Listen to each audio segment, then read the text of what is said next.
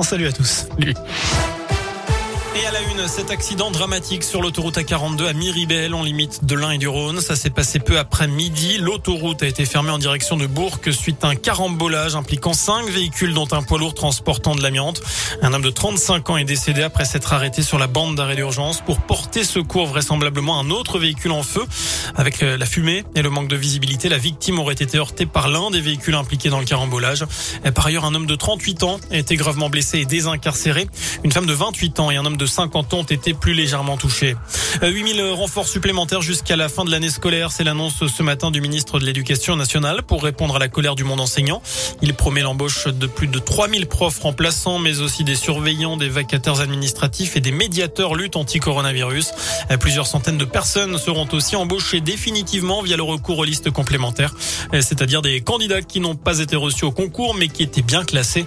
8000 personnes en renfort, donc, qui seront recrutées dès la semaine prochaine. Une bonne nouvelle pour notre pouvoir d'achat. Le gouvernement et EDF ont trouvé un accord pour limiter la hausse des prix de l'électricité à 4% cette année. À cause de la flambée des cours, l'augmentation aurait pu atteindre les 35% sans cet accord. Un coup de pouce qui va tout de même coûter aux alentours de 8 milliards d'euros à EDF. Et puis l'autre bonne nouvelle du jour, c'est le taux du livret A qui va passer de 0,5 à 1% au 1er février. La Banque de France dit avoir tenu compte de la forte hausse de l'inflation ces six derniers mois. Elle propose également de relever le taux du livret d'épargne populaire à 2,2%. La justice rejette la troisième demande de remise en liberté de Cédric Jubilard. Il est, je vous le rappelle, soupçonné d'avoir tué sa femme Delphine dans le Tarn. C'était dans la nuit du 15 au 16 décembre 2020. Les juges d'instruction en charge du dossier ont convoqué le peintre plaquiste pour un nouvel interrogatoire le 11 février.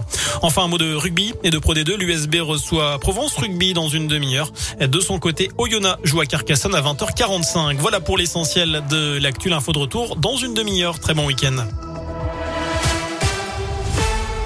Merci beaucoup,